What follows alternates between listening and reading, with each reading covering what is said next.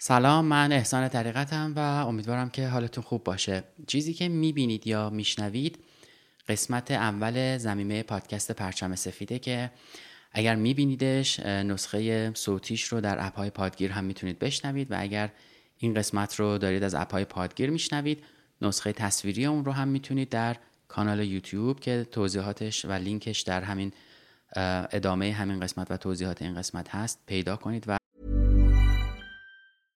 Everyone knows therapy is great for solving problems, but getting therapy has its own problems too, like finding the right therapist, fitting into their schedule, and of course, the cost. Well, BetterHelp can solve those problems. It's totally online and built around your schedule. It's surprisingly affordable too. Connect with a credentialed therapist by phone, video, or online chat, all from the comfort of your home. Visit betterhelp.com to learn more and save 10% on your first month. That's BetterHelp H E L P. ببینید. امیدوارم که حالتون خوب باشه. همینطور که قبلا هم توی قسمت های دیگه پادکست پرشنبه سفید بهش اشاره کردم از این به بعد چهارشنبه ها ما یک قسمت مستقل و کوتاه رو به عنوان زمینه پادکست پرچم سفید منتشر می‌کنیم که درباره موضوعایی که یا تا به حال بهش نپرداختیم یا به هر حال جذابیتی داشته که بد نیست یک چند دقیقه دربارهش صحبت بکنیم.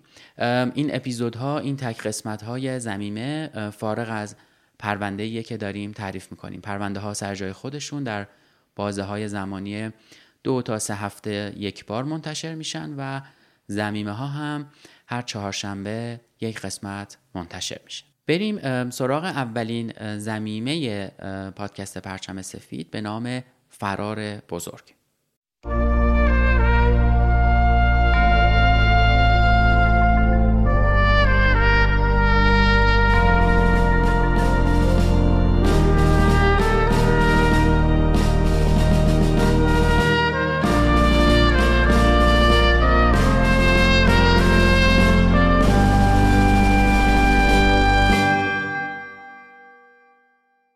فرار دست جمعی 76 نفر از نیروهای هوایی متفقین از اردوگاه اسرای جنگی نازی تو ماه مارس 1944 یکی از معروف ترین فرارهای زندان در تاریخه.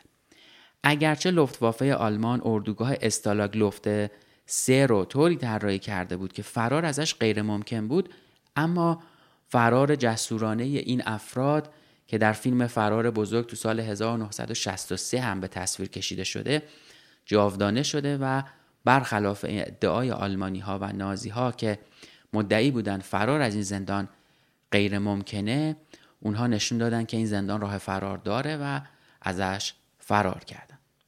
وقتی که نازی ها اردوگاه حد اکثر امنیتیشون رو در 160 کیلومتری جنوب شرقی برلین برای اسکان خلبانای متفقین اسیر شده تو جنگ جهانی دوم ساختن که خیلی ها قبل از اون از زندانهای مختلف دیگه هم فرار کرده بودن اقداما و کارهایی رو انجام دادن که عملا فرار از این زندان رو سخت و حتی غیر ممکن بکنه.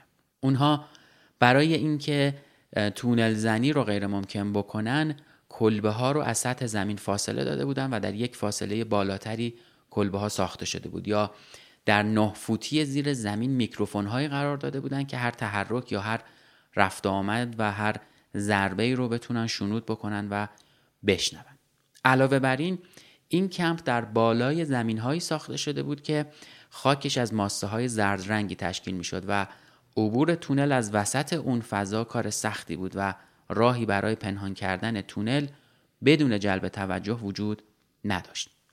با این همه نازی ها جسارت و نبوغ این خلبان های متفقین رو که نزدیک به یک سال برای ساختن این تونل تلاش کردن و در نهایت به اونها اجازه فرار از اسارت داد رو دست کم گرفته بودن. برای این خلبانا مجازات دستگیر شدن حین تلاش برای فرار معمولا ده روز حبس انفرادی بود که ارزش این خطر کردن رو داشت. اونها سه تا تونل فرار ساختن با اسم رمزهای تام، دیک و هری. این عملیات مخفی توسط راجرد بوشل خلبان نیروی هوایی سلطنتی که در حین کمک به تخلیه دانکرک بر فراز فرانسه سرنگون شده بود رهبری و سازماندهی شد تو بهار 1943 بوشل و بیشتر از 600 اسیر جنگی شروع به ساخت سه تونل با اسمهای رمز تام، دیک و هری کردن. تو این طرح مقرر شد که هر تونل بیشتر از 29 متر طول داشته باشه تا به پوشش محافظ جنگل در خارج از حصار محیطی کمپ برسه. تو داخل کلبه 104 زندانیایی که تونل هری رو می ساختن برای اینکه دیده نشن شبها در زیر زمین کار می‌کردن در حالی که روزها هم در زندان مشغول انجام کارهای طاقت فرسا و سختی بودن. اونها از یه اجاق گرمایشی به عنوان راه تونل استفاده می‌کردن. این اجاق گرمایشی معمولا همیشه روشن نگه داشته می‌شد تا نگهبانهای نازی رو از نزدیک شدن بیش از حد به منطقه منصرف بکنه. اونها بیشتر از سه متر به داخل زمین فرو رفتن تا از برد میکروفون های کار گذاشته شده توسط نازی ها خارج بشن. حفارها که تو شرایط کلاستروفوبیک یا همون ترس از فضای تنگ و تاریک کار می‌کردن های بلند خودشون رو در می آوردن تا به صورت کاملا برهنه وارد تونل ها بشن. اونها این کار رو برای این انجام می‌دادند که شنهای طلایی درخشان به لباسهاشون نچسبه و باعث نشه که نگهبانهای آلمانی به اونها شک Everyone knows therapy is great for solving problems, but getting therapy has its own problems too, like finding the right therapist, fitting into their schedule, and of course, the cost. Well, BetterHelp can solve those problems. It's totally online and built around your schedule. It's surprisingly affordable too. Connect with a credentialed therapist by phone, video, or online chat, all from the comfort of your home. Visit betterhelp.com to learn more and save 10% on your first month. That's BetterHelp, H E L P. Burrow's furniture is built for the way you live. From ensuring easy assembly and disassembly to honoring highly requested new colors for their award-winning seating, they always have their customers in mind. Their modular seating is made out of durable materials to last and grow with you. And with Burrow, you always get fast, free shipping.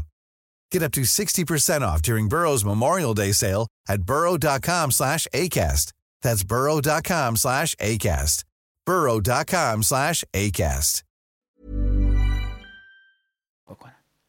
اسیرها حداقل 100 تن شن و ماسته رو از خاک بیرون آوردن که اونها رو در جورابهاشون میریختن و با احتیاط به خاک باغهای کوچیکی که توسط زندانیا نگهداری می‌شد میپاشیدن. زندانیا با جابجایی و سرقت مواد مختلف برای عملیاتشون حدود 4000 تخته از تختهای چوبیشون رو جدا کردن تا باهاش نردبون و الوار برای دیوارهای ماسه‌ای تونل ها بسازن که مانع از ریزش دیوارها بشن. اونها 1700 پتو رو به دیوارها چسبوندن تا صداها رو خفه کنن. همینطور این خلبانها بیشتر از 1400 قوطی حلبی شیر خشک ارائه شده توسط صلیب سرخ رو به ابزار حفاری و چراغهایی تبدیل کردند که در اونها فتیله هایی قرار می‌دادند که از تناب های پیژامه هاشون ساخته شده بود. که اونها رو هم در چربی گوشت گوسفندی که از سوپ چرب ارائه شده به عنوان غذاشون بود جدا می‌کردن. با طولانی شدن تونل و پایین اومدن سطح اکسیژن زندانیا از سیمهای دزدیده شده برای اتصال به منبع برق اردوگاه استفاده کردن و یه رشته ای از لامپ ها رو تونستن اون زیر روشن بکنن. اونها حتی یه سیستم پمپ هوایی هم ساختن که بخشی از اون با چوب هاکی کوله پشتی و دسته پینگ ساخته شده بود. حتی یه سیستم واگن برقی زیرزمینی هم ساختن که توسط تنابها برای انتقال شن و ماسه ازش استفاده می‌کردن. به یاد ایستگاه مترو لندن هم اسمش رو گذاشته بودن پیکادلی. برای جلوگیری از شک و اطلاع نازی ها از این عملیات این خلبانا از یه سیستم دیدبانی دقیق هم استفاده می‌کردن و از علائم هوشمندانه مثل ورق زدن یک کتاب یا تکون دادن بند کفششون استفاده می‌کردن تا بقیه رو متوجه نزدیک شدن نگهبانا بکنن. زندانیا با رشوه دادن به نگهبانای آلمانی با کالاهای غیرقابل دسترس در آلمان که توسط صلیب سرخ به زندانیا داده می‌شد مثل شکلات، قهوه، صابون و شکر تونستن چیزهایی مثل دوربین و اسناد مسافرتی رو به دست بیارن. اونها حتی یه تیم هم داشتن که با پاشنه کفش مهر می ساخت و می‌تونستن از واکس به عنوان جوهر استفاده بکنن تا پاسپورت و کارت های مسافرتی جعلی درست بکنن.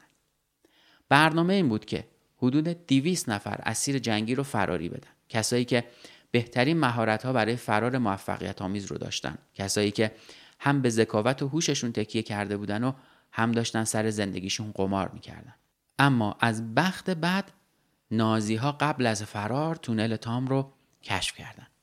در حالی که نازی ها داشتن کشف خودشون رو جشن می گرفتن نمی‌دونستن که کار روی دو گذرگاه زیرزمینی دیگه هم ادامه داره. زندانیا سرانجام دیک رو به عنوان یه تونل جایگزین تبدیل کردن و تمام ساخت و سازها رو روی هری متمرکز کردند که در پایان زمستان سال 1944 ساخت این تونل تموم شد.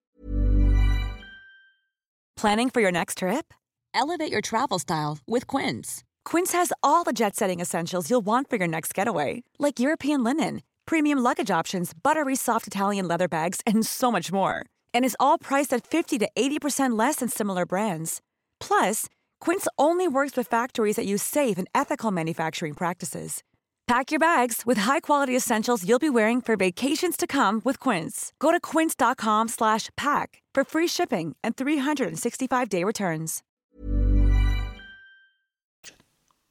حوالی ساعت ده و نیم شب تو یک شب سرد و بدون ماه در 24 مارچ 1944 خلبان بمبافکن بریتانیایی جانی بوئل به آرومی تونل رو که زیر نگهبانای قافل نازی بود طی می‌کنه و سر خودش رو از زمین برفی اون سمت حصار کمپ به بیرون میاره. وقتی که در هوای یخمندون اون نفس می‌کشه و ریهاش رو پر از هوای آزادی می‌کنه زندانی غرق در عرق متوجه میشه که تونل در فاصله چند متری از پوشش محافظ جنگل ایستاده.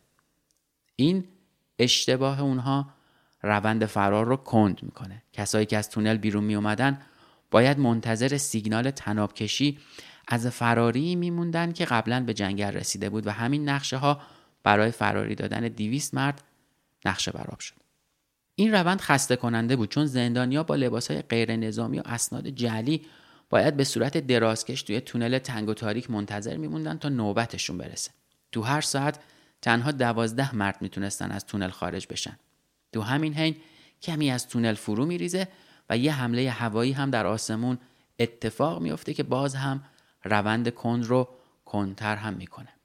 حدود ساعت پنج صبح یه سرباز آلمانی که در حال گشت زنی بود نزدیک بود به چاه خروجی سقوط بکنه و تونل رو کشف کنه. زندانیای باقی مونده برگشتن و اسناد جلی خودشون رو سوزوندن. نازیا متوجه شدن که 76 نفر از زندانی ها فرار کردن. اون هم از اردوگاه ضد فرار و مستحکمشون. نازیا تونستن 73 نفر از اونها رو دستگیر بکنن و 50 نفرشون رو اعدام کردن. جسارت و تدبیری که توسط خلبانای متفقی نشون داده شد چیزی بود که باعث شد از اونها فیلم ها ساخته بشه. همونطور که گفتم فیلم پرفروش فرار بزرگ تو سال 1963 که استیو مکوین و جیمز گارنر تو اون بازی می‌کردن موفق ترین فیلم درباره این داستان بود. با این حال برای اکثر 76 مردی که از استالاک لفت سه فرار کردن و بیرون اومدن پایان خوش به سبک هالیوودی براشون وجود نداشت. نازیا یه شکار انسانی گسترده رو برنامه ریزی کردن. اونها موانع جاده ای ایجاد کردن. گشتای مرزی رو افزایش دادن و هتل ها و مزارع رو جستجو کردن. تو عرض دو هفته آلمانیا 73 نفر از فراری ها رو پیدا کردن. فقط سه نفر از اونها با موفقیت به محل امن رسیدن و فرار کردن. دو نروژی که با یک کشتی باری به سوئد رفتن و یه هلندی که با راه و پیاده به جبل و تارق رسید. آدولف هیتلر خشمگین شخصا دستور اعدام پنجاه نفر از فراریا رو به عنوان هشداری به بقیه زندانیا صادر کرد. با نقض کنوانسیون ژنو مامورای نازی و مامورای گشتاپو هوانوردایی مثل بوشل و بوئلد رو به مکانهای دور افتاده بردن و اونها رو به قتل رسوندن. بعد از جنگ بازرسای بریتانیایی قاتلای گشتاپو رو به پای میز محاکمه آوردن. تو سال 1947 یه دادگاه نظامی 18 نازی رو به دلیل تیراندازی به اسرای جنگی این فرار به جنایات جنگی محکوم کرد و 13 نفر از اونها رو اعدام کرد.